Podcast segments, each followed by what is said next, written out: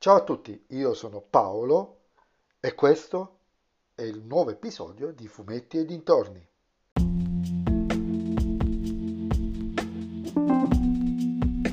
In questo episodio del podcast vi parlerò del numero 381 di Martin Mister intitolato Tutta la verità, scritto da Enrico Lotti e Alessandro Mainardi, disegnato da Alfredo Orlandi Storia in coda sempre di Andrea Carlo Carpi, edito da Sergio Bonelli, editore.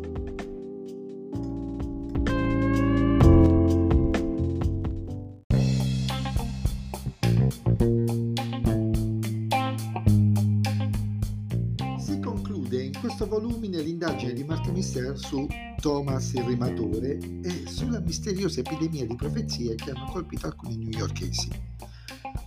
Devo dire che dal punto di vista di sviluppo della storia, questa non è affatto male. Per certi versi è stato come leggere le vecchie storie del buon vecchio zio Martin, in cui non solo incrociava un mistero, non solo girava mezzo mondo per indagarci sopra, ma era anche parte fondamentale della soluzione e non solo un mero testimone. Infatti, la successione degli eventi di questo albo è davvero indagine sul campo, con tanto di rischi per la vita, cosa po' rara negli ultimi anni di Martin Mistero, e con addirittura un supplemento di indagine nel finale da parte del buon Martin. Ci sono due cose però che non mi hanno molto convinto.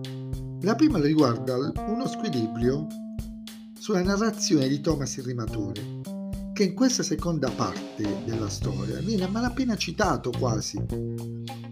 Probabilmente un utilizzo più equilibrato dei flashback storici o presunti tali, avrebbe reso più giustizia al motore storico del mistero.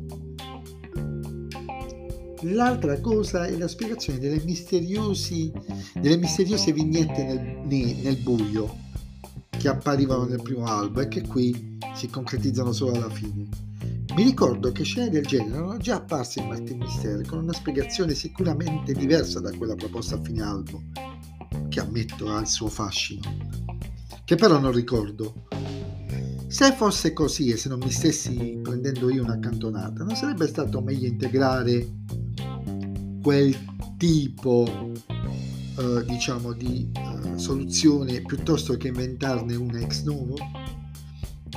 Confermo il mio parere sul fatto che il tratto di Orlandi è grosso modo interessante, ma comincio a pensare che sia troppo smaccato l'uso di, dei personaggi reali non solo come modelli, ma anche come posture in numerosissime scene. Uno dei cattivi è praticamente ricalcato il Detective Dix di NCIS Los Angeles. Sul racconto in coda mi fermo nella lettura, almeno per ora.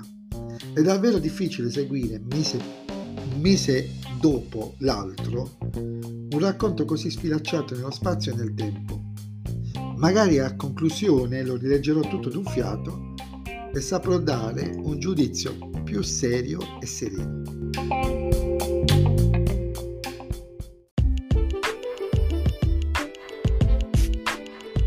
E anche questo episodio del podcast è terminato, ci sentiamo nel prossimo episodio. Vi ricordo che potete sempre seguirmi su Instagram in fumetti e dintorni, il profilo, e se vi piace il mio podcast, allora suggeritelo ai vostri amici. Se non vi piace il mio podcast, suggeritelo a chi non sopportate. Ciao a tutti!